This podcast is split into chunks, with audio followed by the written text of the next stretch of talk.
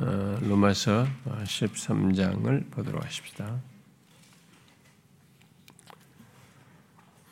음, 13장 우리 아, 일단은 11절부터 14절까지 어, 이게 쭉 11절부터 어, 14절까지 함께 좀 어, 읽어봅시다. 11절부터 14절까지 쭉 같이 읽어봅시다. 시작. 또한 너희가 이 시기를 알거니와 자다가 깰 때가 벌써 되었으니 이는 이제 우리의 구원이 처음 믿을 때보다 가까웠습니다. 밤이 깊고 낮이 가까웠으니 그러므로 우리가 어둠의 일을 벗고 빛의 갑옷을 입자.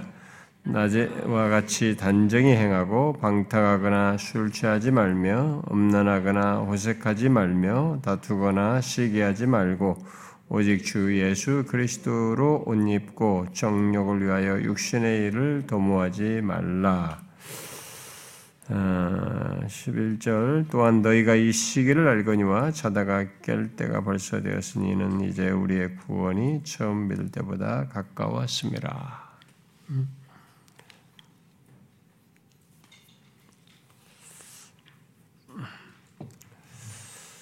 음.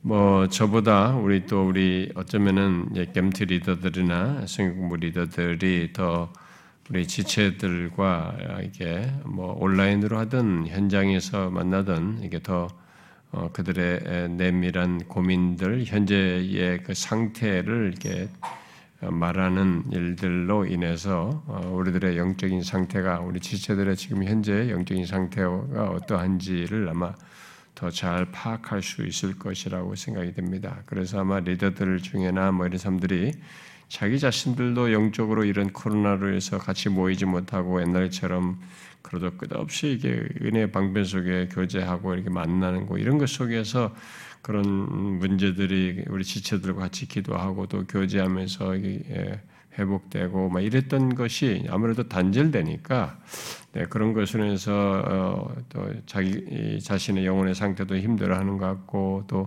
이런 것에 대해서 어, 우리 교회 또 지체들 또 영적으로 어린 지체들은 초신자들은 이런 사람들은 또또 어, 힘들어하는 것을 아마 많이 보는 것 같아요 여러분들이 아, 그래서 속이 타고 답답하기도 하고 아마 그러는 것 같습니다.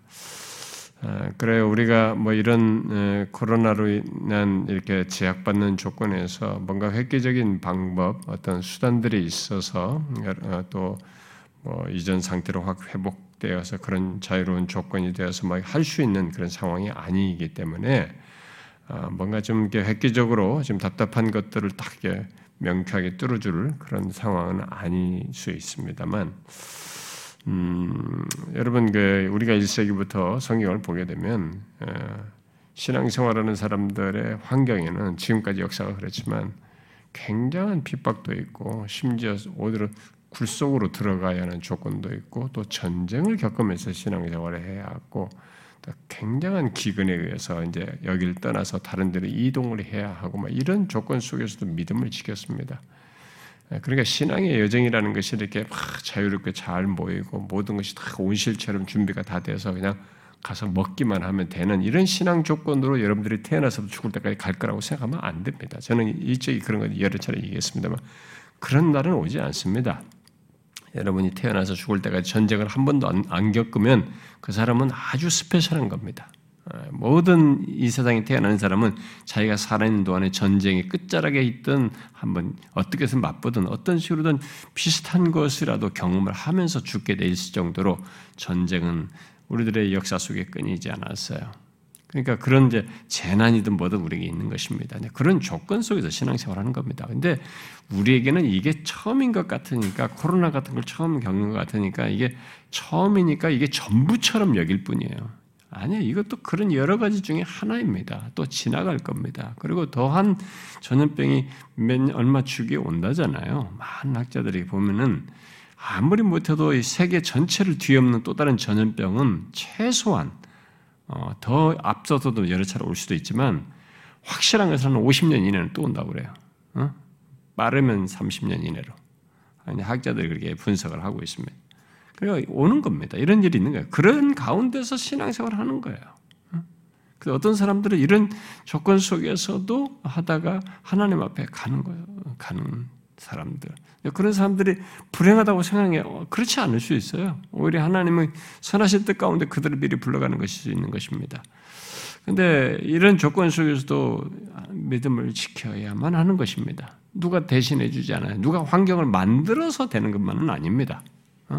어? 이래 막 만들어진 조건과 비교해서 왜 없는 걸 가지고 자꾸 할 필요는 할 수는 없는 겁니다. 이 조건 속에서도 우리가 노력을 해야 되고 또 믿음이 있는 자라면 연약한 자를 돌아보고 또 접촉할 기회를 갖고 뭐 이렇게 하면서라도 우리가 해야 되고 또 연약한 사람들도 자기가 연약한 가운데 그대로 빠지지 말고 어, 모든 허락된 기회에 최대한 참여하면서 어, 자신의 믿음을 정령 자신이 믿음의 여정 속에 구원받는 백성으로 살기를 원하거든 또 그런 자이거든 당연히 그러려고 힘써야만 하는 것입니다. 어, 게으르거나 나태하면서 이렇게 뒤로 빠져서는 안 되는 것이죠. 어, 또 이제 어, 떤 사람들이 에, 뭐 이런 조건 속에서 뭐 힘드니까 어, 뭐 그래도 이제 경건의 시간들 개인적으로 갖고 싶은데 이런 경, 경연의 경건 시간을 또 어떻게 하면 좋겠느냐 뭐 이게 그런 고민도 하는 사람도 있고 또 가정에서 뭐 가정 예배를 드리는데 가정 예배를 어떻게 드리느냐 뭐 이런 것도 아마 고민하는 사람도 있다고 하는데요. 제가 이미 우리 교회에서 그런 것을 어떻게 하는지 양 아주 거창하지 않아도 그런 것들을 다 말해줬는데 예, 그래도 뭐 또 들은 사람이 있고 또못 듣는 사람이 있고 또 초신자들은 또 그게 예, 뭐 말을 해도 구체적으로 어떤 지침 같은 거 방법적인 것이 있으면 더 유익을 얻을 수 있고, 막 그러니까 막 그런 걸 또 원하는 사람도 있나 보죠. 음. 아, 그래서 요즘은 이제 어, 교회들이 이제 그런 걸 돕기 위해서 뭐 홈피에요. 교회 홈피에다가 무슨 뭐 여러 가지 경건에 도움이 될 많은 것들을 거기다 이제 깔아주고 제시해주고 오늘 읽을 말씀 오늘 어, 도움이 될 그런 여러 가지 자료들도 올려주고 막 이런 방법을 쓰고 있습니다. 뭐 그런 것을 통해서 유익을 얻을 수도 있겠죠. 음, 얼마든지. 그리고 또 어쩌면은 이제 인터넷 세대들, 휴대폰 세대들이 이제 등장하니까 이 친구들을 다음 세대를 위해서 그들은 그런 걸 통해서 나름 또 유익을 얻는단 말이에요. 유익을 얻는다고 하는 것이 막 깊이 얻는 게 아니라 감각적으로 그냥 대략 어떤 조금 도움을 얻는 정도 될는지 모르지만 어쨌든 그들에게는 또 도움을 주는 요소가 있어서 그런 필요가 있는 것 같습니다. 아, 그래서 우리가 뭐 가정 예배면 경건 생활이면 이런 것들도 좀 우리가 그동안에 교회 안에서 모임을 가지면서 다 해소가 됐는데, 근데 이게 결혼하니까 이제 그런 것들이 고립되다 보니까 이제 그런 것들을 어떻게 해야 되는지 더 필요를 느끼면서 어떻게 해야 되는지 묻고 그러는 것 같아요. 아, 그래서 우리가 이제 리더들이 좀 그런 지체들의 그런 필요를 잘 돌아봐 주시고 어떻게 하는 것을 여러분들이 잘 알려주고 나도 몰라 이러면 안 되죠. 아, 먼저 듣고 배웠던 사람들은 여러분들이 했던 것들을 잘 가르쳐 주고 뭐 이렇게 하면 돼 그냥 이렇게 하면 돼 대충 하고 뭐 어디를 뭐 무슨 책 하나 읽으면 돼 이렇게 하지 말고 여러분들이 아는 것 안에서 우리가 배운 여기서 들은 것 안에서 좀 서로 쉐어를 해주고 그러면 좋겠고요. 어쩌면 또 그런 필요를 우리가 예견을 해서 그동안 우리가 뭐 인터넷이나 유튜브라든가 이런 이런 것에 의존하는 것에 대해서 우리는 최소화하려고 하는 교회다 보니까 네, 그런 것들을 좀 소홀히 했는데 아마 다음 세대나 이런 애들을 위해서는 우리가 홈피에도 이제 그런 것을 잘 이렇게 내용을 많이 이렇게 좀 채우는 이런 좀 전문적인 이런 홈피에 제작하고 인터 이, 이, 이 컴퓨터 그래픽이라든가 뭐 이런 걸 하면서 그런 걸 또 이런 좋은 경건한 것들을 계속 꾸준히 삽입해서 우리 홈피를 좀 확장하는 뭐 이런 일을 할 사람이 또 필요한지도 모르겠어요. 우리 교회에서 이제 그런 것도 자율적으로 있는 사람이 만들어진다면 뭐 그런 걸 해도 좋을 것 같고요. 또 뭐 그런 사람을 우리가 특별히 또 교회가 아, 이렇게 폐의를 해서라도 어떤 간사를 하나 찾아서라도 그런 전문성 있는 사람을 세워야 한다면 뭐 그럴 수도 있겠습니다. 어쨌든 뭐 모르겠어요 저는요. 근데 그런 필요를 여러분들 사이에서 얘기를 하니까 네, 그런 게 있다 그러면은 그런 수도 있기를 바라고요. 어, 근데 어쨌든 역할은 교제, 교통 속에서 있는 기계적 장치에 의해서 하는 것은 현대 문물이란 말이에요. 그러니까 모든 우리 기독교 신앙의 이런 어, 어떤 돕고 어, 경험하고 배우고 거기서 하는 이런 것들은 인격적인 교통 속에서 하는 겁니다. 어, 홈피 들어가서 뭘 보면 돼. 이렇게 하는 것에 참 우리가 의존하면 잘 안 되거든요. 물론 설교를 듣고 또 다시 한 번 더 듣기 위해서 우리가 설교를 듣는 뭐 이런 것을 활용하는 시대가 되긴 했습니다만 그렇게 그런 유익을 뭐 추가적 수는 몰라도 이제 교제를 통해서 이 그리스도의 공동체 지체 관계 속에서 우리가 배움 속에서 가질 수 있는 방편 속에서 가질 수 있는 이런 것들을 전적으로 이런 것으로 의존하는 것으로 이렇게 발전해 나가는 것은 좀 신중할 필요가 있는 것 같아요. 모르겠어요. 제가 앞으로는 어떻게 될지 몰라가지고요. 젊은 세대들 때문에. 어쨌든 그런 필요가 있다면 우리가 뭐 그런 것도 교회가 고려해서 사람을 세울 뭐 전문적인 사람을 찾아서라도 세우면 뭐 좋을 수도 있겠습니다만은 어쨌든 우선 리더들이 그런 필요를 좀 도와주시고 섬겨주시고 그 연약한 사람들에게 이렇게 어, 좀 예, 이게 교감 속에서 영적인 교제 속에서 세워주는 일을 이 코로나 시대, 이 어려운 시대에 더 좀 많이 하면 좋겠습니다. 그런 필요가 더 느껴지는 시기이기도 하니까요. 그래서 뭐 우리 참교추 목사님들도 지금 교회 각 교회 그런 고민들을 다 얘기하지만 어, 제가 생각할 때도 이 코로나를 통해서 어쨌든 우리가 전체적으로 무슨 일이 벌어지고 있어요. 네, 무슨 일이 벌어지는데 그 무슨 일은 우리들의 영적인 모습과 상태에 무슨 일이 벌어지고 있습니다. 네, 조금 지나봐야 되죠.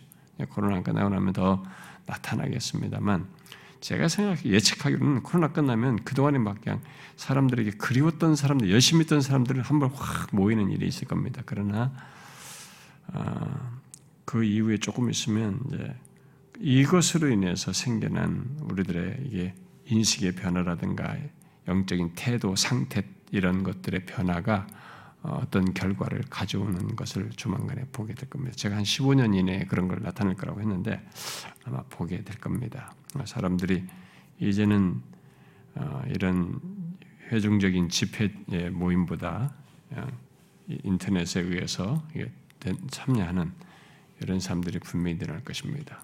옛날에 우리가 무교주자들 되게 비판했던 것이 이제는 정식으로 이제 활용되고 어, 개체 개별적으로 자기 주관적에 의해서 신앙생활한 이런 예, 그것을 아예 공적으로 이제 승인하고 인정하는 분위기가 우리 안에 정착해서 나타날 겁니다. 그것 때문에 그 이후에 더 발전해 나갈 일은 좋은 일은 아니에요. 긍정적이진 않을 겁니다. 부정적일 것입니다. 그래서 어쨌든 주님이 말씀하시는 그 배교로 나아가는 것입니다. 음, 여러 가지가 점진적으로 그 배교, 대단히 배교로 나아가게 되는 것이죠. 어. 이런 것도 다 역할을 할 겁니다. 신학적인 이 어, 혼란, 복음의 타협, 진리의 변질, 뭐 이런 것들이 메인이 되겠습니다만 거기에 이렇게 사람들의 마음이 변형돼 버린, 변화된 것이 또 한몫하게 될 거라고 생각이 듭니다. 그래서 우리 지체 여러분들이 이런 조건 속에서도 흔들리지 말고 잘 믿음으로 이겨나가길 바라고요. 이 시기도 지나갈 겁니다. 음, 지나가는데 특히 연약한 사람들을 리더들이 좀 잘 도와주길 바랍니다. 자, 우리는 이제 지난 시간까지 이제 이 12장부터 어, 말해온 것이 이제 나 외에 다른 사람에 대한 어떤 음, 태도와 삶에 대한 얘기를 하면서 그런 것들을 종합적으로 한 문장으로 어, 성경의 한 계명으로 말한다면 내 이웃을 내 자신 같이 사랑하라라는 것인데 그렇게 종합하여서 말한 아, 음, 내용을 우리가 아, 살폈습니다. 8절부터 10절의 내용을 통해서요.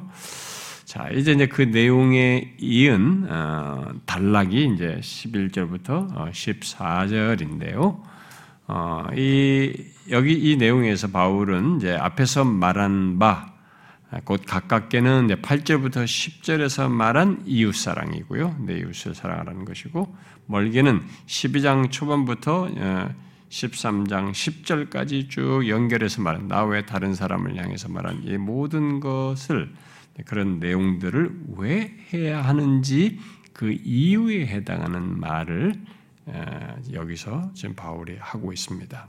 앞에서 지금 12장부터 13장 10절까지 나 외 다른 사람에 대해서 이런 한 이런 말씀들을 왜 우리가 행해야 하는지 이웃 사랑을 해야 하는지 그런 이유가 되는 기초가 되는 어, 근거가 되는 내용을 아, 이 얘기를 하고 있습니다. 음, 이제 그 이유는 이제 가장 결정적으로 2장 12장 1절에서 뭐 하나님 모든 하나님의 자비하심으로 얘기했던 것인데 이런 부가적인 이유가 되겠습니다. 이런 것을 우리 우리가 사는 이 시대의 현실과 맞물려서 그 이유를 여기 지금 11절부터 14절에서 말을 하고 있어요. 그런데 우리가 함께 지금 조금 전에 시작하면서 읽어보았듯이 바울은 여기 11절부터 14절에서 그 이유를 말할 때 그 이유를 종말론적인 이유 때문인 것으로 말을 하고 있습니다. 우리가 왜 이렇게 이웃을 사랑하고 12장부터 13장 8절까지 말한 그런 일을 행해야 하는가에 대해서 그 이유를 종말론적인 이유로 말을 하고 있습니다. 일단 바울은 앞서 말한 것과 뒤이은 10, 이게 10절까지죠. 앞서 말한 것과 어, 여기서부터 다시 시작하는 11절부터 14절의 단락을 연결하기 위해서 우리말 번역에는 또한이라는 말로 연결해서 말을 하고, 하고 있습니다. 우리말 번역에는 또한이라는 말로 이렇게 번역을 했는데 이 또한으로 번역한 헬란 말은 문자적으로 말하면 또한 이것을이에요. 또한 이것을 이렇게 되어 있습니다.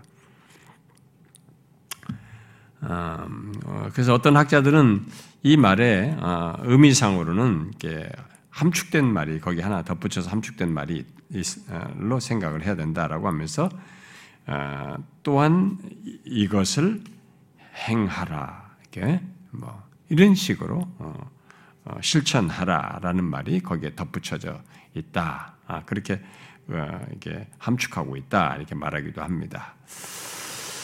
아, 이제 흔히 이제 성경에서 보면 몇 차례 여기 또한 이것을로 헬란 말로 말한 이 말이 문장의 앞에 쓰여지는 일이 있어요. 예, 보면 우리 한국말 번역에는 그런 것들이 정확하게 번역이 안 돼 있습니다. 고린도전서 6장이나 또 에베소 2장이나 빌립보서 1장 등에서 이런 것들이 쓰여지는데 이 말이 이제 문장을 연결했을 때에 이게 또한 이것을로 돼 있는 이 헬라 말을 뭐 의역을 하면 더욱이 또는 뭐 부연하여서 뭐 이런 의미로 의역할 수도 있습니다. 그, 그래서 어쨌든 이런 연결구를 통해서 앞서 말한 것에 연결하여서 지금 말을 하고 있는 것이죠. 또한 이것을 이라는 아, 말을 하고 있는 거예요. 그러므로 또한 이것을이나 뭐 하든 의역해서 더욱이 뭐 부연해서 이렇게 말을 해도 상관없는데요. 일단 또한 이것을 해서 문자적으로 그러면 이것을은 무엇을 말할까라고 하면은 슈레네 같은 사람은 앞에 있는 것을 가리키고 지금 앞서서 말한 거죠. 그리고 이전의 생각들이나 구절들을 요약한다. 예, 그래서 그런 것을 지금 요약하는 말을 이 표현으로 하면서 지금 연결하고 있다라는 것입니다. 자, 그런데 앞서 말한 것이 무엇이에요? 네 이웃을 내 자신같이 사랑하라라고 말한 것입니다. 아, 이 내용을 아까도 말했다시피 직접적으로 말한 것은 8절부터 10절이고 이것을 폭넓게 더욱 구체적으로 다양하게 말한 것은 12장부터 13장 8절까지 전체 내용이 되겠죠. 그래서 또한 이것을 은 예, 그것 이 말은 12장부터 13장 8절까지 내용을 포함해서 우리 그리스도인들이 그렇게 살아야 한다는 것 어, 또는 이웃을 내 자신 같이 사랑하라고 하는 율법을 연결해서 말하는 표현이라고 할 수 있는 것입니다. 자, 그러면 왜 앞서 말한 것을 실천해야 할까? 특히 이웃을 내 자신같이 사랑해야 할까라고 했을 때 바로 그에 대한 대답이 이제 이 단락에서 어, 계속 언급되고 있는데요. 어, 먼저 이게 이 단락을 간단히 어, 먼저 설명하고 이제 넘어가면은 그, 그 이유는 왜 우리들이 앞서 말한 것들을 실천해야 하는지 그 이유는 그 바울이 먼저 어, 우리들이 알기 때문이다. 라는 말로 표현을 하고 있습니다. 왜 이렇게 해야 되냐? 왜 이웃을 사랑해야 되냐? 라고 했을 때 11절에서 우리가 알기 때문이다. 무엇을 안다는 것인가? 라고 했을 때 제일 먼저 이 시기를 알기 때문이다. 이렇게 말하고 있고 또 그 다음에는 이 시기를 알고 이 세상에서 사는 것을 알기 때문에 이 시기를 알고 산다는 거죠, 우리들은. 이 시기를 알고 이 세상에서 사는 것을 알기 때문이다. 라고 말하고, 동시에 우리들은 넷에 대한 생각을 갖고 이미와 아직 사이를 산다는 것을 알기 때문이다. 이렇게 말하는 거죠. 그게 이제 이 시기를 안다는 것은 12, 11 절부터 12장 상반절까지 말을 하고 있고 또이 어, 시기를 알고 이 세상에서 사는 것을 안다고 말하는 내용은 12장 12절 하반절부터 14절까지 말하는 것이고 또 이 내세에 대한 생각을 갖고 이미와 아직 사이를 산다는 것을 안다는 내용은 또 다시 11절과 12절에서 내포해서 말을 하고 있는 것이죠. 이런 것들을 알기 때문에 우리는 이 앞에 말한 이런 것들을 이웃 사랑으로 말한 이런 것들을 해야 된다라고 말을 쭉 연결해서 말하고 있는 것입니다. 자, 여러분 이제 아시죠? 여기 11절부터 14절의 내용이 아, 그 누구의 회심에 관여 회심에 일으켰던 그 본문으로 유명한 본문인데 아, 누가 아시나요? 음, 아우스티누스죠. 아우스, 영어로는 뭐 어거스틴 이렇게도 얘기도 하고 아우스티누스죠. 음. 아우스티누스 제가 이거 그 사람의 회심 스토리 예, 그런 걸 언젠가도 옛날에 다 얘기한 걸로 기억나는데 어느 날 이 사람이 어, 정원에 있었죠. 어, 그런데 예, 너머에서 담 너머에서 어떤 아이들의 소리 뭐 더 세밀하게 한 어떤 아이의 소리가 이제 들어온 거죠. 어, 어, 집어들어 읽어라라는 어, 톨레레게라고 하는 그 말이죠. 집어들어 읽어라 라는 이 말이 들린 겁니다. 그래가지고 이 아우스티누스가 집 방으로 들어가죠. 그래가지고 성경을 집어서 진짜 읽었습니다. 읽었던 본문이 바로 여기에요. 예, 로마서에 지금 우리가 이 본문입니다. 아, 그 중에서 특별히 12절이 이 사람을 쾅 때렸습니다. 밤이 깊고 낮이 가까웠으니 그러므로 우리가 어둠의 일을 벗고 빛의 갑옷을 입자. 이 구절이 아우스티네스 이 사람은 확 그냥 무너뜨렸습니다. 근데 우리는 뭐 아니 예수 그리스도에 대한 얘기가 무너뜨려야지 뭐 이게 왜 무너뜨리냐? 아 그건 여러분 이 구절 자체만이 아니고 이 구절을 계기로 이 사람에게 모든 것이 확 엮인 겁니다. 다. 이 사람은 방탕한 사람이었어. 진짜 뭐 수많은 진짜 말할 수 없는 방탕을 했던 사람입니다. 그냥 방탕하면서 살았던 자신이고 그래서 삶의 방향을 어, 잡지 못하고 막 이것저것 저것 다시 다 건드리며 심취하면서 그렇게 삶을 살아고 정리를 못하고 있는 그런 사람이었단 말이죠. 그런데 그때, 그때 이 사람이 이 말씀을 통해서 자기 자신이 지금 그렇지 못한 상태, 지금 이 밤에 밤이 깊고 낮이 가까운데도 그런 걸 알지 못하고 살아가는 자기 자신을 확 비추면서 결국 이 어떤 복음의 영광과 구원의 방식이 이렇게 확 비추어진 거죠. 막 그냥 섬광처럼 음? 정말 누구 말 맞다나 그렇게 비추는 경험을 했던 거죠. 이것이 이제 전환점이 돼가지고 어, 이 사람의 이제 어, 회심을 해서 변화가 되는데 전환을 하게 되는데 아, 아우스티누스가 아, 결국 그 이런 회심을 통해서 기독교 사상가 중에 아, 아마 최고의 사상가라고도 볼 수 있습니다. 여러분 우리가 뭐 종교학자 칼빈이나 뭐 이런 사람들 다 얘기하지만 비록 이 사람이 아, 플로티누스 같은 심플라톤주의의 그 당대 그런 사상적 배경 속에 있었기 때문에 만이교도 빠졌었죠. 뭐 이런 같은 여러 가지 심플라톤적인 사상도 기저 있어가지고 그 사람의 저작에는 그런 것들이 묻어나 있기도 하고 막 이랬습니다만 그러나 이 사람이 그때 바뀌어서 어, 쓴 이런 그 신학적인 글들 이것은 기독 바울 이후에 기초를 막 아주 큰 하나의 그 건축물의 기초가 놓을 만한 어떤 것들을 이렇게 기독교의 기, 교리적 기초가 될 만한 그런 것들을 놓은 셈입니다. 그러면서도 사상의 깊이가 굉장한 깊이 있는 사상들로 기독교 사상에 굉장히 그 생각을 많이 해야 하는 그런 것들을 이렇게 아, 썼죠. 음, 정말 탁월한 그런 일을 했죠. 음, 근데 아, 칼빈이나 뭐 종교자들은 다 거기서 자영분을 먹은 사람들입니다. 거기서 이제 더 성경이 충실한 개혁주의적인 그런 것들을 체계화한 거죠. 이 사람의 좀 치우친 것, 플라톤주의적인 이런 것들, 신플라톤적인 이런 것들을 배제하고 어, 정리하는 이런 일들을 뒤에서 다 하게 된 거죠. 어쨌든 그런 이 사람의 그 회심의 중요한 본문이 됐던 것이기도 합니다.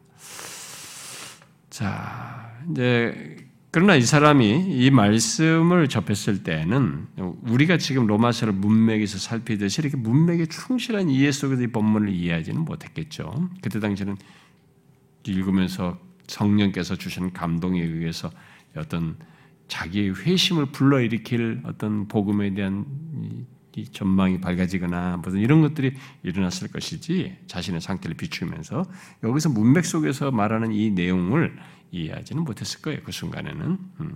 근데 우리는 지금 이제 그런 문맥의 흐름 속에서 이 본문을 어, 보게 되, 보고 있습니다. 그래서 우리가 이제 어쩌 면에서 더 정확한 이해를 이제 하게 되는 거죠. 자 그러면 바울이 우리 그리스도인들이 모두 안다라고 하죠. 어? 너희가 이 시기를 안다. 너희가 안다라고 하면서 말하는데 모두 안다고 한 이 첫 번째 내용 그것을 좀 주목해서 보는 게 굉장히 여기서 뒤에 내용과 관련해서 아주 중요한 내용이에요. 11절의 내용이에요. 너희는 안다라고 하는데 뭘? 이 시기를 안다. 이렇게 말하고 있습니다. 자, 그래서 이제 자다가 깰 때가 벌써 되었다는 것도 아는 것으로 연결해서 말하고 있습니다. 자, 질문해 봅시다. 음, 여러분은 이 시기를 알고 있습니까? 너희가 그러니까 그 빌립보 아니, 아니 로마의 성도들인데 우리 그리스도인들이죠. 우리 그리스도인들은 이 시기를 안다라고 했단 말이에요. 여러분들은 이 시기를 압니까? 아, 그리스도인은 실제로 이 시기를 압니다. 이 말씀 그대로. 예수 믿는 사람은 모두 이 시기를 알아요. 그래서 이 시기를 알므로써 바울의 뒤에서 말하는 것처럼 그에 따른 반응과 삶 또한 갖게 됩니다. 네, 그런 맥락에서 이 내용이 굉장히 우리에게도 적용성이 큰 내용입니다. 바울은 이미 12장 2절에서 너희가 이 세대를 본받지 말라라는 말을 함으로써 예수 믿는 우리들은 모두 이 세대에 대한 이해를 갖고 있다는 것을 전제했습니다. 아, 본받지 말아야 할 이 세대와 함께 그의 대비된 세대를 거기에 엮여서 사실상 전제해서 말을 하고 있는 것이죠. 어, 그, 그런데 여러분, 여기서 바울은, 어, 어, 예수 믿는 우리는 이 시기를 안다. 아, 이렇게 말을 하고 있어요. 어, 앞에서 이제 그런 표현을 썼는데, 이 시기를 안다. 자, 과연 이 시기는 무엇을 말할까요? 그러면. 여러분, 여기 이 시기를 안다고 하는데 이 시기는 무엇을 말할까요? 물론 이 시기는 우리들이 흔히 아, 시기, 어떤 시기를 말할 때 그런 단어의 일반적인 의미가 아니죠. 어, 왜냐면은 자다가도 깨야 할 정도의 지금 깰 때로 말하는 시기니까 굉장히 스페셜한 거죠. 특별한 의미를 가진 시기를 지금 말하고 있기 때문에 그렇죠. 일단 여기 시기로 어, 말하는 이 헬라어는 시기를 다양하게 말할 수 있는 단어예요. 아, 그런 의미를 하는 것이어서 문맥 속에서 판단을 해야 하는 아, 말인데요. 아, 여기 문맥 속에서 말하는 이, 이 말은 종말론적인 강조점을 둔 시기입니다. 문맥상에서 보면요, 그렇죠? 자다가 깰 때가 벌써 됐고 이제 우리의 구원이 처음일 때보다 가까웠고 밤에 가고 이러면서 종말론적인 강조점을 둔 시기를 지금 말을 하고 있어요. 그래서 이 단락의 내용이 시사하듯이 바울은 이 편지의 수신자들인 어, 로마의 그리스도인들이 이 시기를 알고 있었다는 거죠, 결국. 그러니까 그 그리스도인들이 자신의 역사적인 위치를 종말과 연결해서 잘 알고 있었던 것으로 생각하고 이 말을 하고 있는 것입니다. 그러니까 이 사람들은 로마의 그리스도인들은 자신의 역사적인 위치를 종말과 연결해서 잘 알고 있었던 거죠. 그래서 이 시기에 대한 이해를 가지고 있었던 것이죠. 만일 그들이 이 시기를 알고 있지 않다면 여기 11절 하반절부터 어, 말하는 11절 어, 하반절부터 말하는 것 이제 우리의 구원이 처음 될 때보다 가까우니라 밤이 있고 낮이 가까웠으니 이런 말을 할 수가 없는 거죠. 음. 이런 내용과 연결해서 바울이 12절 하반절에 그러므로라고 하면서 뒤이어서 권하는 내용이죠. 어, 어둠의 일을 벗고 빛의 갑옷을 입자. 이렇게 뒤이어서 쭉 말하는 이런 그리스도인의 삶은 이 시기를 아는 조건에서 지금 말을 하고 있어요. 그 조건이 아니라면 그런 삶을 어, 이렇게 여기서 말하는 것처럼 뭐 자다가 깬 때가 벌써 되었다고 하면서 우리 구원이 처음부터 가까웠다고 하면서 이렇게 그렇게 경성해서 어, 시대를 읽고 행할 수 없는 거죠. 그러므로 바울이 여기서 강조하는 우선적인 내용은 이 시기를 아는 것이 지금 이게 전제되고 이게 지금 강조하는 것입니다. 자, 이 시기를 아는 것으로 이제 여러분들이 지금도 이제 이 맥락에서 같은 맥락 연결해서 우리가 너희가 이것을 안다라고 말하는 것에 연결해서 여러분도 이걸 우리 현실 속에서도 알고 있을 것이고 확인할 수 있을 것입니다. 이 시기를 아는 것으로 이 세상의 사람들은 나뉩니다. 그리스도인들은 이 시기를 알고 넌 크리스천들은 이 시기를 모릅니다. 여기 성경이 말하는 이 시기를 몰라요. 아무리 똑똑한 학자여도 몰라요. 역사를 연구하는 역사학자도 몰라요, 이 시기를. 그래서 이 말이 굉장히 뒤에 이런 어떻게 무언가를 행하는 것에 충분한 설명거리를 근거로서 말을 하고 있어서 먼저 이것부터 우리가 정확하게 정리를 하는 것이 좋다고 봅니다. 예수 믿는 자와 믿지 않는 자의 차이 중에 하나가 시간과 역사에 대한 이해의 차이에서부터 오죠. 우리가 이 세상적으로 말할 때도 여러분 예수 믿지 않는 사람들이 가진 시간과 역사에 대한 이해가 무엇입니까? 예수 믿지 않는 사람들의 역사에 대한 이해가 뭐예요? 그들은 우리처럼 시간과 역사를 이해하지 않습니다. 여러분 세상에 통용되고 있는 많은 이 세상에 지금까지 많은 사람들의 시간과 역사에 대해서 어, 주장하는 주장들이 뭡니까? 역사는 뭐 계속 순환한다. 똑같 계속 반복되면서 순환한다. 옛날에 한 제국이 큰 제국이 강성국이 일어나지만 또 다시 시작하고 또 다른 강제국이 일어나고 막 이러면서 순환한다. 세상의 모든 그래서 지금도 이제 그런 시기 중에 하나인 거죠. 큰 제국이 하나 일어나고 있지만 뭐 이렇게 하는 것처럼 뭐 이런 식으로 아주 세상은 역사가 이렇게 순환한다라고 어, 말하는 이런 내용들이 어, 사람들이 가진 역사에 대한 이해 중에 하나이고 또 다른 하나는 역사가 이게 쭉 점진성 이게 진보하면서 쭉 직선적으로 나간다라고 하는 이제 주장을 하는 거죠.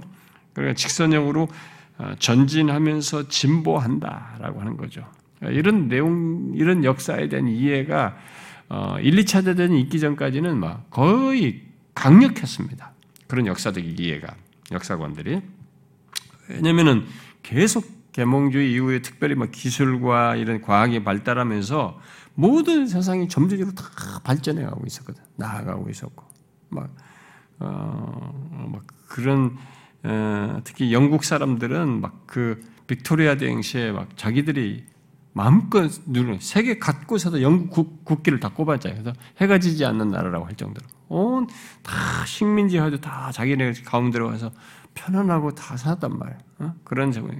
그러니까 모든 것이 세상이 다, 그래서 생물학적이고 진화론도 보면 점진적으로 모든 것이 다 좋아지는 걸로 봤단 말이에요. 그러니까 이렇게 이런 역사에 대한 이해도 그런 역사적인 이해가 어, 팽배했던 거죠. 근데 1, 2차 대전에서 막 인간의 잔인함을 보고 나서 이제 혼란을 겪었죠. 이런 역사 이해도 거기서 한번 깨지게 되죠.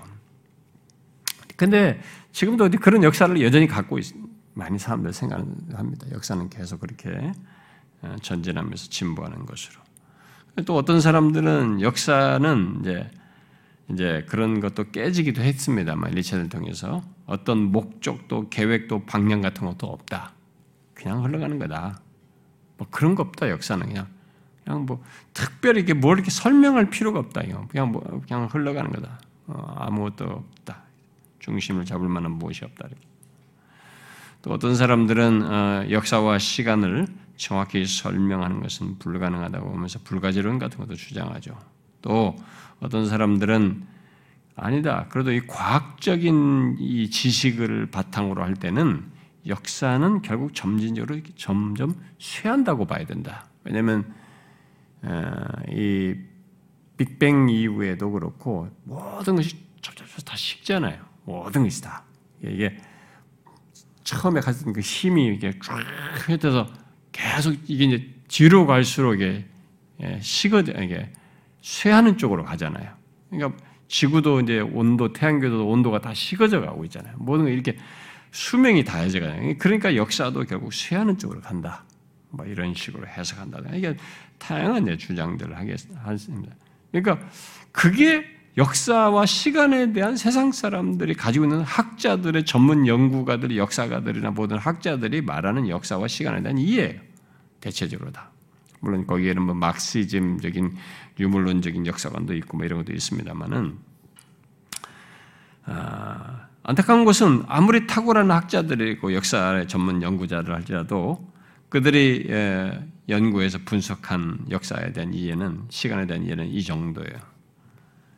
그러니까 성경이 말한 이 시기를 한다. 우리는 이 시기를 한다고 하는 이 시기를 모르는 얘기를 하고 있는 거예요. 모르고 있습니다. 알지를 못해요. 그래서 이 시기를 아는 것과 모르는 것 사람이 사람을 또 나뉘게 하는 겁니다. 넌 크리스천과 크리스천을 나누는 내용이기도 한 거죠. 자, 그런데 예수 믿는 우리들은 진짜로 본문이 말한 대로 이 시기를 알거든요. 바로 이 시기가 종말론적인 시기라는 것.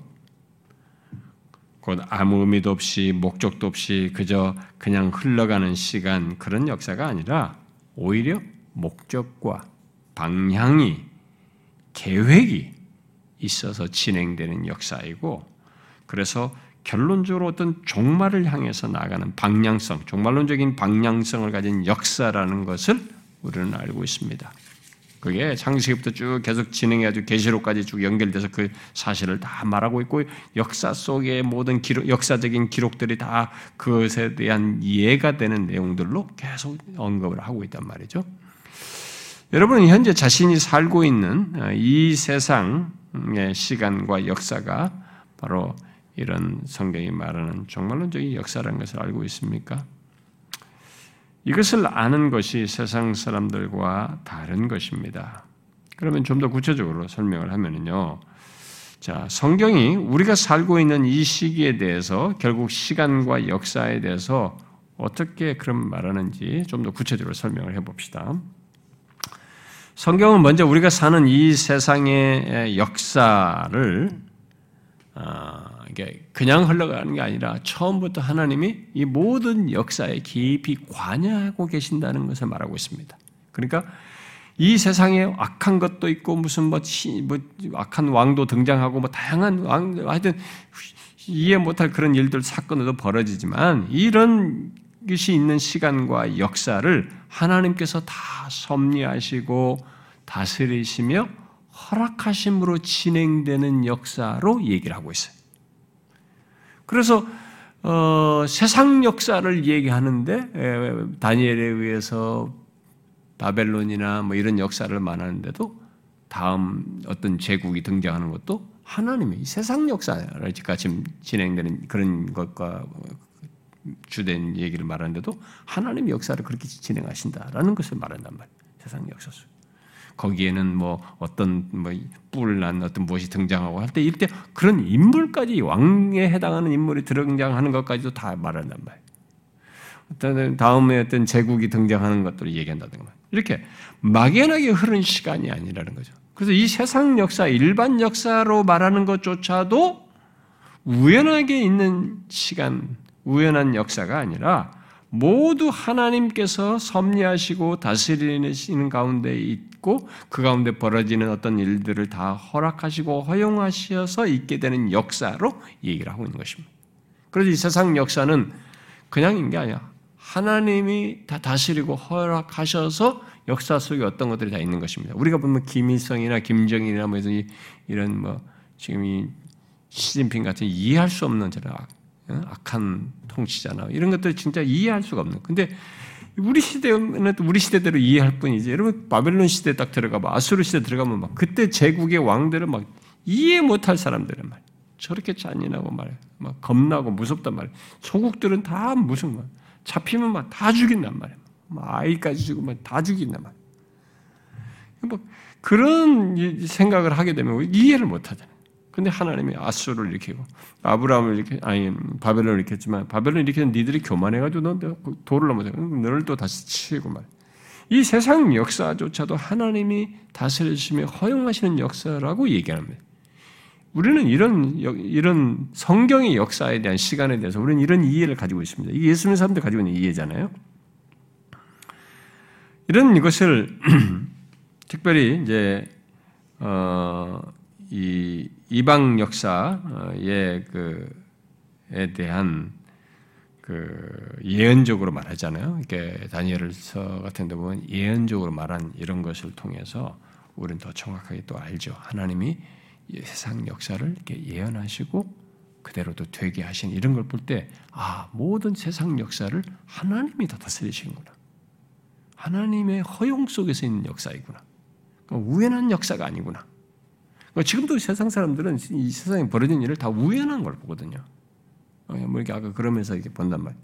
이런 성경적인 시간 역사 이해를 못 가지고 있어요. 그러니까 그것이 크리스천과 넌 크리스천을 나누는 겁니다. 똑똑하고 안 똑똑한 문제가 아니에요. 어, 여러분 이집 이스라엘 백성들이 그 어, 아, 야곱에 의해서 가족이 내려가지고 거기서 이 저기 돌아오는 가나안으로 다시 돌아오는 문제를 얘기할 때 아브라함에게 하나님이 하신 말씀 중에 있잖아요. 네가 400년 뒤에 돌아올 것이다라고 했는데 그런 얘기를 하는 중에 하나님께서 아브라함에게 했던 네, 참 재미난 말씀이죠. 제가 몇 번 인용했었는데 한번 잠깐 봅시다, 여러분. 장세기 15장 어, 좀 봅시다. 창세기 15장.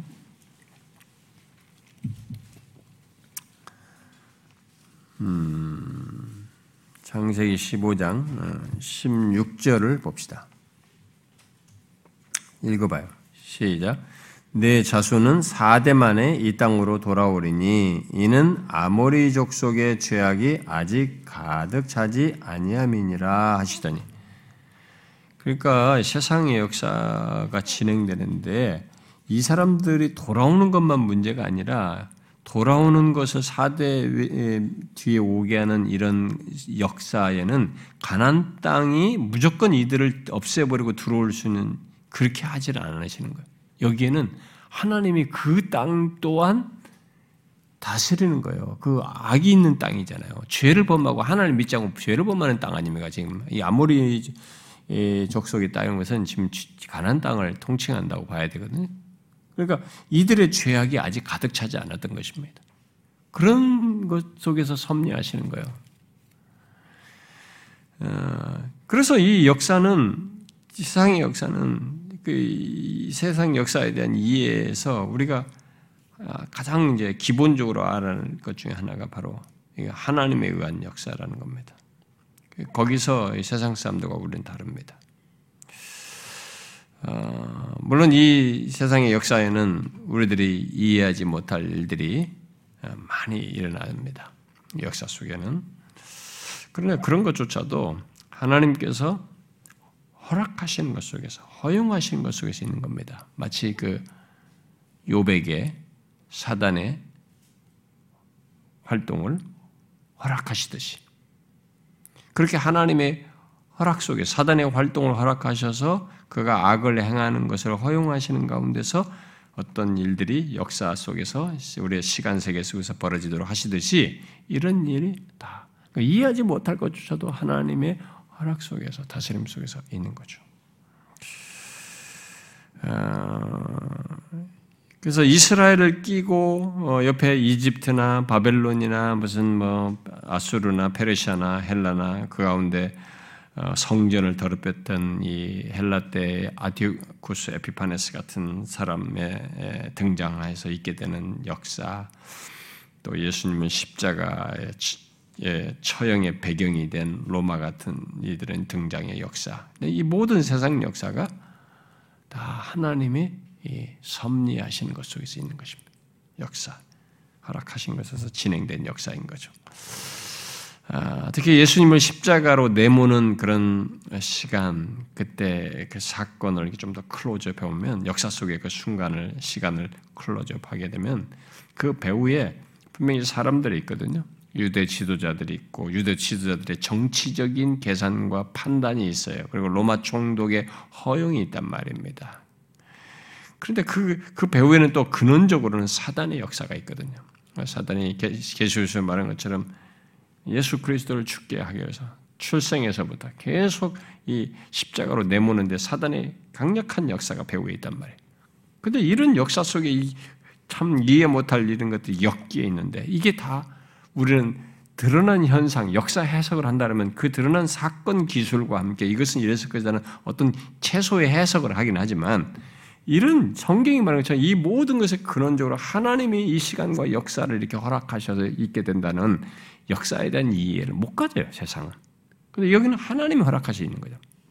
그래서 흔히 이 세상 역사로 말하는 음, 것들이 어, 예, 이 하나님의 허락 속에서 있는 것이라고 하는 것을 어, 이제 예언되고 그것이 성취되는 이런 내용 속에서도 밝혀지고 또 성경이 이제 그런 증거들을 직접 말하는 걸 통해서도 어, 언급이 되죠. 근데 좀 제가 그 뒷부분에 그 성경 구절은 또 뒤가 좀 더 언급을 하겠습니다만은 아, 그런데 이제 아, 이런 일반적인 역사에서도 하나님이 그렇게 섭리하시면서 다스리고 허용하셔서 있는 것인데 성경은 그런 역사 속에서 더 중요한 역사를 우리에게 또 설명을 하죠.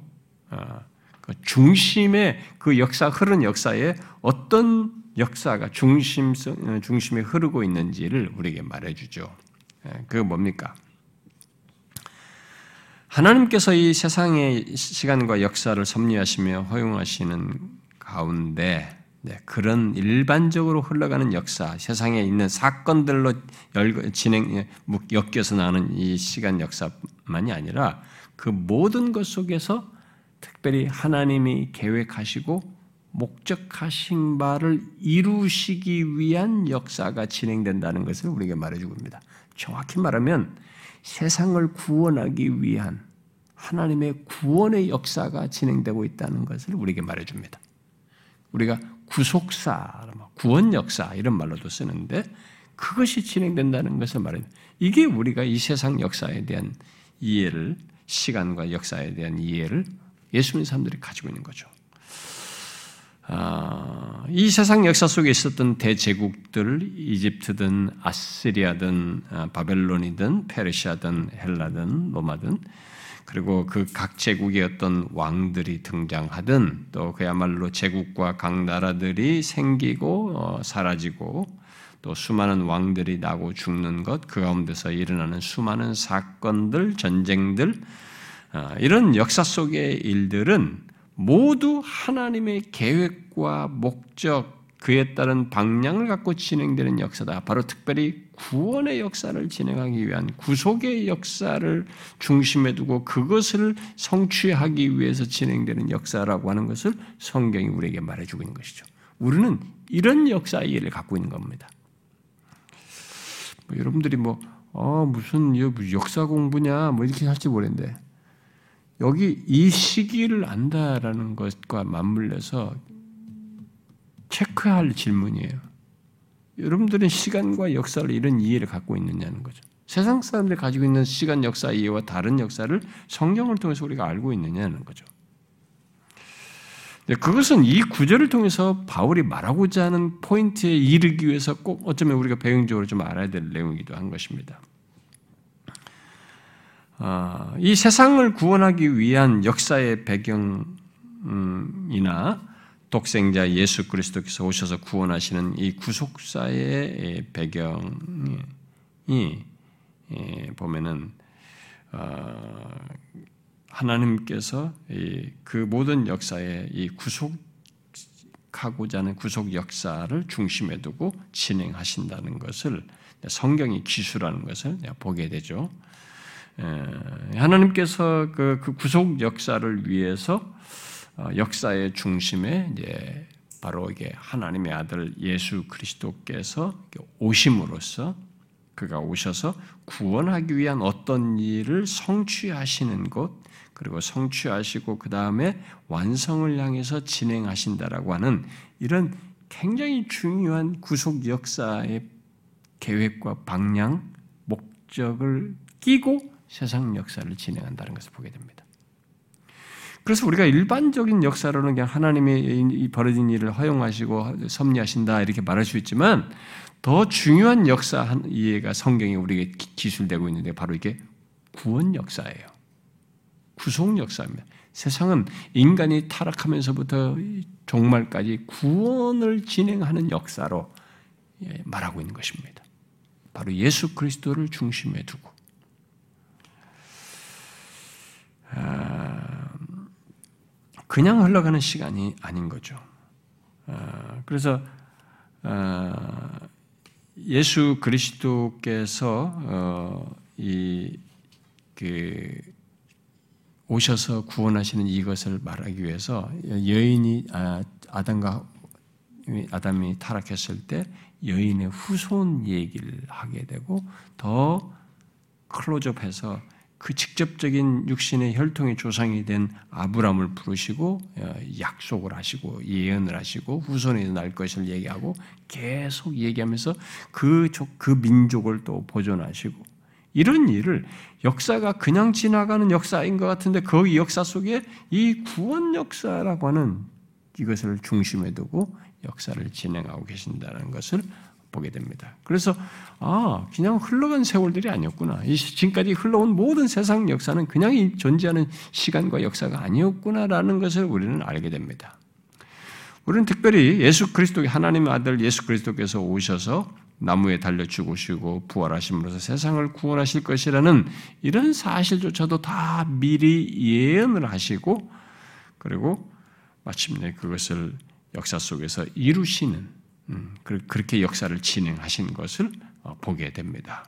그래서 그런 사실을 갈라디아서 4장 4절에서 때가 참에 하나님께서 그 아들을 보내사 여자에게 나게 하셨다라고 기록하고 있잖아요.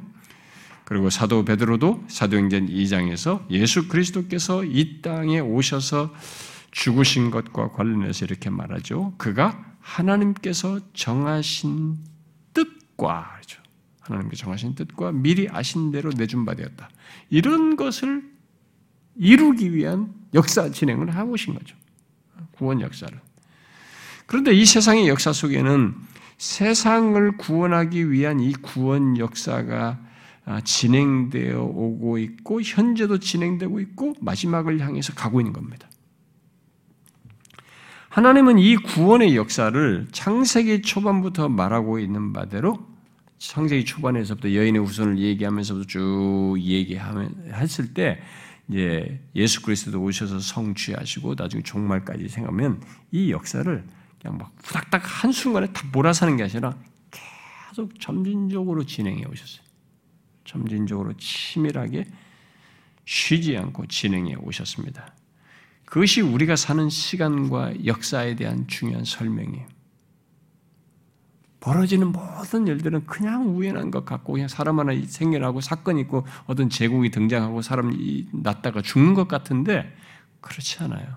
이 큰 하나님의 이런 계획과 목적의 방향성을 가지고 진행된 역사인 거죠. 아, 그래서 실제로 어, 예수 그리스도께서 그렇게 예언됐다가 마침내 탁 오셔서 어, 죽으시고 부활하심으로써 그 예언된 구속 역사의 그 역사 속에서의 실제 성취가 이게 탁 일어나지 않습니까? 아, 우리 지금으로부터 한 2000년, 약 2000년 전에 그런 것이 딱 일어났죠. 그런 역사의 이 그래서 예수 그리스도가 이 모든 역사와 시간 속에서 가장 중요한 예, 결정적인 핵심이 되는 아, 내용이 되는데 이제 그렇게 구속 역사를 이루시는 이 사실은 세상의 시간과 역사가 그 이, 결국 다 예수 그리스도와 깊은 관련이 있다는 것을 우리에게 말해 주는 거죠. 결국 이, 이 세상 역사는 지금 우리가 보는 역사, 모든 역사는 그 역사의 기준이, 중심이 예수 그리스도이다라고 하는 것을 말해 주는 거죠. 그러니까 모든 예언을 여인의 후손부터 예언을 하고 해서 마침내 그가 그 예언의 그 때가 채서 탁 나시고 죽으시고 부활하시 성취하시 이런 게 있단 말이에요. 그래서 결국 역사가 그냥 흘러가고 주변에 많은 일들이 벌어져요. 많은 제국들이 등장하지만 결국 이 역사의 중심은 뭐냐면 예수 그리스도의 하나님이 오신 것이 이게 역사와 시간에서 이해해서 가장 결정적인 중요한. 핵심이에요. 중심부예요. 그리고 기준인 겁니다. 그래서 이 세상 사람 우리들이 뜻하지 않게 뭐 알지도 모르고 그냥 AD, BC로 나누는 이것조차도 그게 결국 예수 그리스도를 말한 거잖아요. 예수 그리스도 주전, 예수 그리스도 이전과 이후가 BC와 AD로 이렇게 나눈 거 아닙니까? 그 단어 자체가 어? Before Christ로 얘기하고 이 AD는 아노 도미니 이렇게 하죠. 이 주전과 주후로 그리스도를 기점 우리가 지금 2021년 이게 이제 결국은 알고 알지도 모르고 쓰고 있지만 이, 이 연도 계산법 자체가 사실상 예수 그리스도 이전과 이후로 나눈 거잖아요. 출생 이전으로. 근데 그거야 뭐 우리들이 그냥 우리는 섭리처럼 이렇게 읽게 됐지만 실제로 성경이 말하기를 예수 그리스도가 역사의 중심이에요. 기준인 것입니다. 아, 이렇게 이 세상의 역사와 시간은 아, 결코 의미 없이 목적 없이 흐른 것이 아닌 하나님이 허용하여서 진행되는 역사이면서 동시에 세상을 구원하기 위해 그리스도를 중심에 두고 진행된 역사, 구원 역사이다. 그런데 여기 이 시기와 관련해서 이제 설명할 때가 여기서 연결해서 해야 되는데 이 시기와 관련해서 주목할 성경의 시간, 역사 표현은 어, 뭐 예수님이 오시기 전 뭐 예언했던 오시기 전의 역사, 그리고 오셔서 죽으시고 부활하시고 다 이루신 이 역사, 그 다음에 어, 이제 다시 오실 것이다라고 하는 재림하실 것이다는 이런 식의 성경에 예수 그리스도를 끼고 이렇게 뭐 나누어서 설명하는 이런 묘사가 얼마든지 성경으로 가능한데, 근데 이 시기를 말하는 것과 관련해서 좀 설명할 때 어, 이해를 도울 수 있는 내용은 바울이 앞에서 12장 2절에서 이 세대로 말한 것과 연관지어서 이해하는 게 더 좋을 수 있습니다. 어, 여러분 바울이 12장 2절에서 이 세대를 말했잖아요. 그랬을 때의 그 표현은 역사 이해와 관련해서 이 표현을 사용하자면은 이 세대와 다른 것 세대를 지금 구분해서 말한 거잖아요. 이 세대를 뭘로 얘기했습니까? 오는 세대와 구분한 거죠. 아, 여러분 제가 그 성경 말씀할 때 오는 세대가 뭔지 얘기했죠. 음, 이 오는 세대는 예수 그리스도께서 오심으로써 도래한 세대예요. 예수 그리스도께서 오심으로써 시작된 하나님 나라의 새 시대를 얘기한 것이었습니다. 그래서 이 오는 세대는 그리스도께서 다시 오심으로 이제 피날레가 되겠죠. 완성되겠죠. 자, 그러면 이 본문의 이 시기는 어디에 해당되겠어요? 이 시기는 제가 이렇게 복잡하니까 여러분들, 어, 그럼 나 그럼 이 시기 모르는 것 같아. 그러냐? 아니, 다 알아요. 예수 믿는 사람들. 근데 제가 좀 더 정확하게 설명해 주려고 하는 겁니다. 그럼 본문의 이 시기는 지금 이 세대와 오는 세대 지금 어디에 지금 이제 주로 이 어, 연관을 지어서 얘기하고 있습니까? 이 시기는 지금 오버랩되고 있어요. 이 두 가지를 다 보면은. 어, 그런데 아, 여기 이 시기는 일단 그리스도께서 오심으로 시작된 오는 세대 속의 지금이에요. 음? 오는 세대 속의 지금입니다. 근데 그 지금이 이제 이 세대도 어, 맞물려 있단 말이에요. 이 땅이니까 지금 이제 이 세대를 본받지 말라고 할 때. 그래서 이제 오버랩 되기 때문에 이제 이미와 아직 아니를 나중에 서 설명을 해야 돼요. 제가 나중에 서 하겠습니다. 다시 그건 수도 없이 설명이지만 여기 문맥 속에서 다시 이제 설명하겠습니다. 자, 어, 그러면 결국 이것은 그리스도께서 오심으로 시작된 오는 세대 속의 지금이 바로 이 시기인데 그리스도께서 다시 오시기 전까지의 이 시기인 거죠. 음? 여기 이 시기는 그리스도께서 오심으로부터 다시 오시기 전까지의 시기를 지금 이 시기라고 말을 하고 있는 것입니다. 그런데 그렇게 보면 그 이 시기는 바울이 말할 때이 세대도 아직 그 석에 지금 있고 이미 하나님 나라가 들어온 오는 세대가 여기 오심으로 있게 됐으니까 오는 세대도 지금 여기에 있고 그래서 이제 중복되는 문제가 있는데 어, 이 시기라고 말했을 때 이 시기는 그리스도께서 오심으로 시작된 오는 세대로부터 그리스도께서 다시 오시기까지의 시기를 말한다고 할 수 있겠습니다.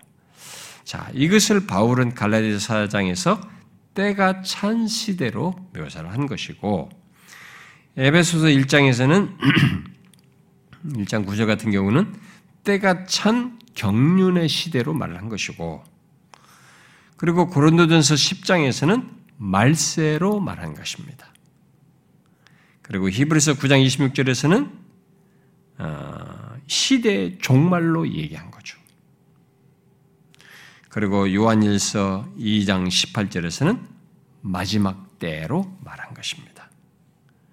이 시기가 다 그렇게 묘사되고 있는 거죠. 그럼 예수 그리스도의 오심으로 때가 찼고 시대의 종말에 이르게 되어 그리스도의 다시 오심으로 최종을 기다리는 시기인 거죠. 그러면 그렇죠? 이 시기는 예수 그리스도의 오심으로 때가 찼고 시대의 종말이 이르게 되어서 그리스도께서 다시 오심으로 최종을 기다리는 시기인 것입니다. 바로 그것이 이 시기인 거죠. 자, 여러분은 이런 시간 이해, 어? 이런 역사 이해를 갖고 본문이 말한 이 시기를 이해하십니까?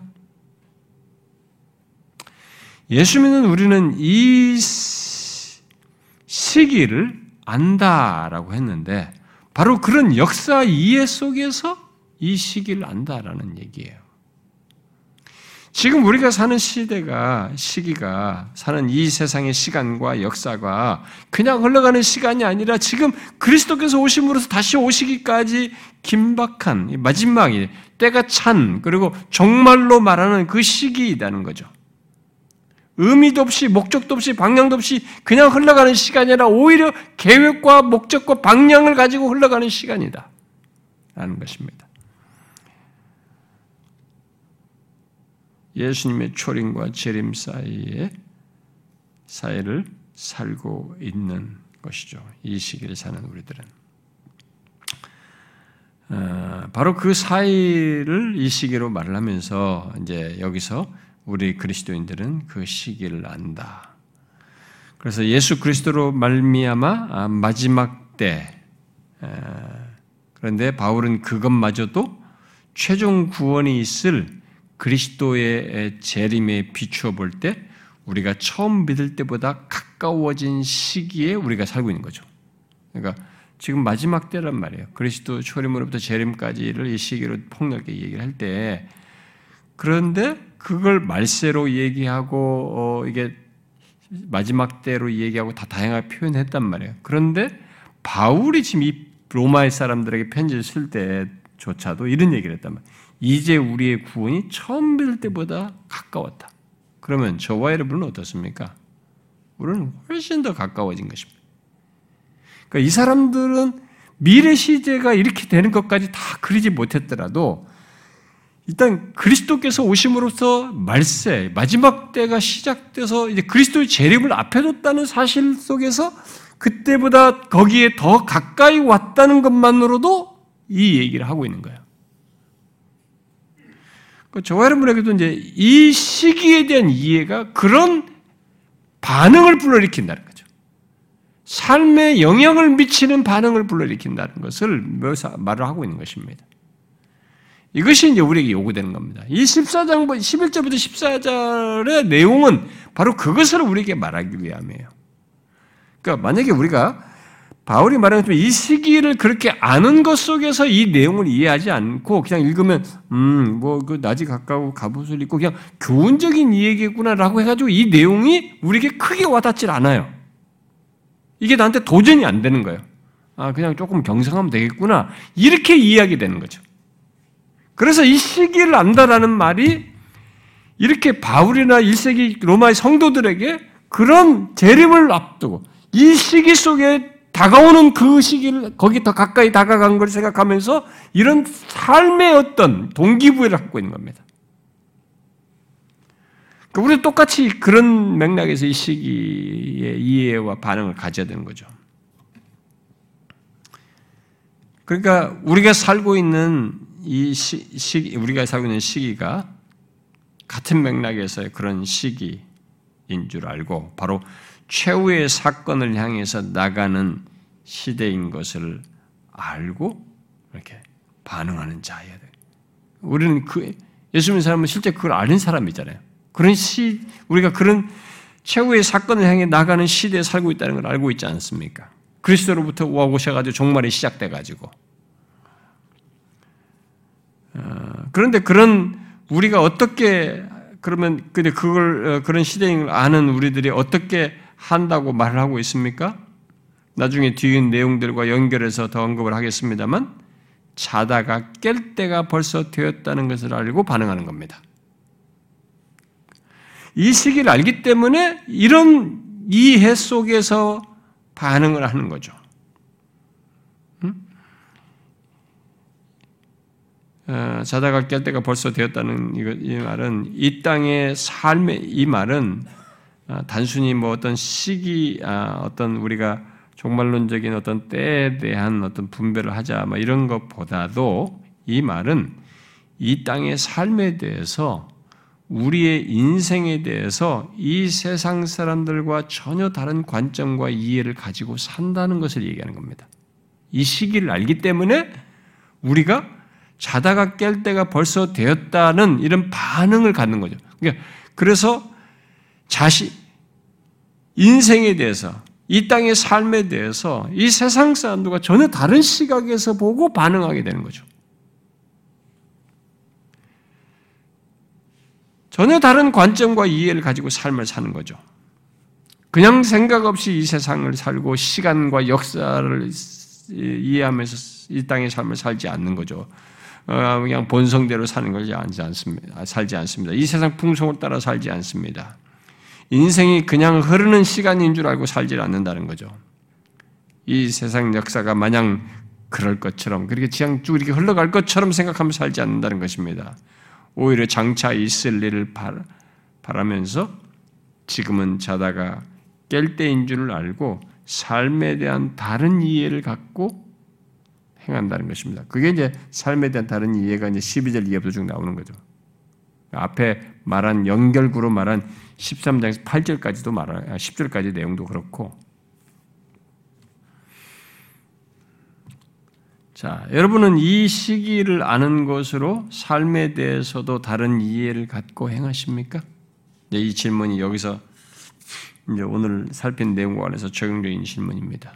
자, 여러분들은 예수 믿는 사람은 분명히 이 시기를 알죠. 이 시간과 역사에 대해서 세상 사람 분명히 다른 이해를 갖고 있죠. 이 시기가 어떤 시기인지 알죠. 그러면 이 시기를 아는 것으로 삶에 대해서 다른 이해와 관점을 가지고 살면서 행하십니까? 그렇게 삶을 사시나요? 예수 믿는 우리들에게 있어서 지금 이 땅에서의 시간은 최후의 사건을 향해 한 걸음 더 가까이 가고 있는 시간이에요. 그냥 흘러가는 시간이 아닙니다. 여러분 예수 안 믿는 사람은 어제나 오늘이나 그냥 아무 생각 없습니다. 진짜 이 시간에 대한 이런 늙는 것이 걱정이고 그다음 다음 목적이 걱정이지 이게 지금 한 걸음 더 가까이 다가갔다는 생각을 안 합니다. 그런 시간 역사 흐름이라는 이해를 안 갖고 있어요. 그러나 여기서 얘기잖아요. 우리는 한 걸음 더 가까이 다가간 겁니다. 그래서 얘기하잖아. 이는 이제 우리가 구원이 처음 받을 때보다 가까웠다. 그렇게 우리 우리의 삶은 어, 그렇게 우리의 구원의 최종을 향해서 계속 가까이 나가고 있는 것입니다. 달리 말하면 하나님께서 정한 때에 더 가까이 다가가고 있는 거죠. 주님이 다시 오심으로써 모든 것을 다 완성하는 그때를 향해 더 나아가는 것입니다. 이런 사실로 인해서 바울은 음, 디도서 2장에서 이 시기를 사는 우리들이 삶과 관련해서 어떻게 우리들이 반응을 하는지를 이제 기술하죠. 어? 한번 좀 찾아봅시다, 여러분. 이 내용은 디도서 2장을 한번 보십시다, 여러분.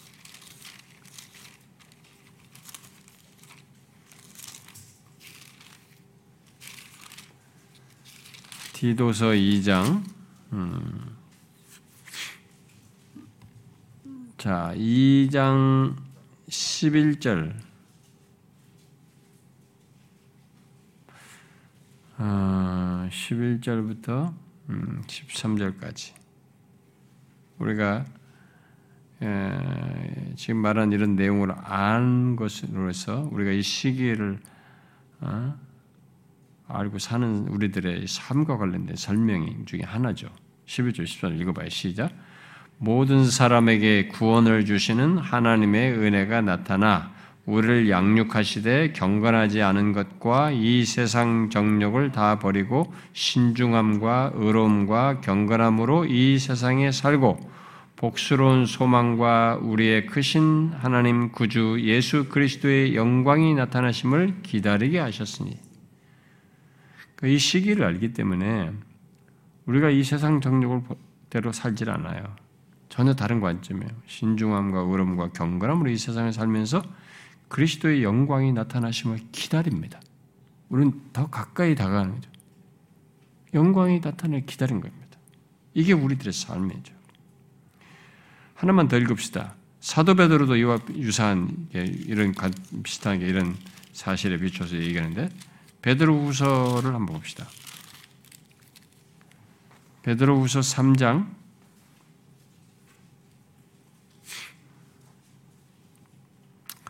베드로 3장 14절 읽어 봅시다. 시작. 그러므로 사랑하는 자들아 너희가 이것을 바라보나니 주 앞에서 점도 없고 흠도 없이 평강 가운데서 나타나기를 힘쓰라. 앞에서 이렇게 장차 종말에 대한 얘기를 뭐 도덕같이 임할 것처럼 쭉 얘기한 다음에 그러므로라고 하는 거죠. 어떻게 그런 것을 이 시기를 아는 우리들이 어떻게 해야 되냐? 어떻게 반응하느냐? 시기를 아는 것이 삶에 대한 다른 태도와 반응을 불러일으킨다는 거죠. 주 앞에서 점도 없고 흠이 없이 평강 가운데 나타나기를 힘쓰는 거죠. 여러분은 지금 이 시기를 알고 이런 삶에 대한 다른 관점과 반응을 갖습니까? 이 시기를 알 뿐만 아니라 거기서 끝나지 않고 그에 따른 이런 다른 삶을 사는 이런 반응이 있냐는 거죠. 구주 예수 그리스도의 영광이 나타나기를 기다리십니까? 그 주님 앞에 더 한 걸음 다가가고 있다는 생각을 하십니까? 이것이 그리스도인과 넌 크리스찬의 차이고 구별되는 증거예요. 시간과 역사 이해에서 차이이기도 하고, 어, 자신의 삶에서까지 모든 것을 구분짓는 내용입니다. 그러니까 예수 믿는 사람은 이게 있잖아요. 이게 다. 그 얼마나 큰 변화입니까, 사실은. 우리는 이런 걸 가지고 있다는 게. 뭐 학자적으로 막 전문가들 역사학에 대한 이해 뭐 이런 굉장히 큰 역사 설명이 아니더라도 그런 이해보다 오히려 그들은 이런 역사를 모르는 겁니다. 근데 우리는 이런 시기를 아는 거죠. 이 시기를 알고 알기 때문에 이 세상을 세상 사람들과 똑같이 살지 않습니다. 이 세대를 본받으며 살지 않는 거죠. 오는 세대에 속한 사람으로서 살아가는 거죠. 주의 오심을 기다리면서. 이게 그리스도인이에요. 놀라운 얘기죠. 얼마나 큰 변화입니까? 그냥 교회 다니고 종교인 된 게 아니죠. 굉장한 일이 생긴 겁니다. 구원의 실체가 있어서 하나님의 아들이 오셔서 그가 이루신 그 구원의 실제 해당자가 되고 해당자가 된 것을 성령께서 확증하시고 알게 하시고 우리 안에서 갖게 하셔서 이런 이해와 삶으로 연결해서 갖는 것이죠. 엄청난 얘기죠. 굉장한 복입니다. 그렇죠? 네. 막 특별한 막 체험을 해야만이 막 그게 아니란 말이에요. 이런 사실이 우리에게 생긴 변화를 말해주는 것입니다. 그러니 이 시기를 항상 인지하시고 우리가 사는 이 시기를 아는 바대로 그 알기 때문에 우리는 그에 따른 반응과 삶을 가져야 됩니다. 씨름하면서 코로나이나 코로나 2가 오더라도 우리는 그런 것이죠. 세상 역사에 대해서 다른 이해를 갖고 보는 겁니다. 이 역사를 다르게 이해하고 우리는 행하는 사람들인 것이죠. 자, 기도합시다.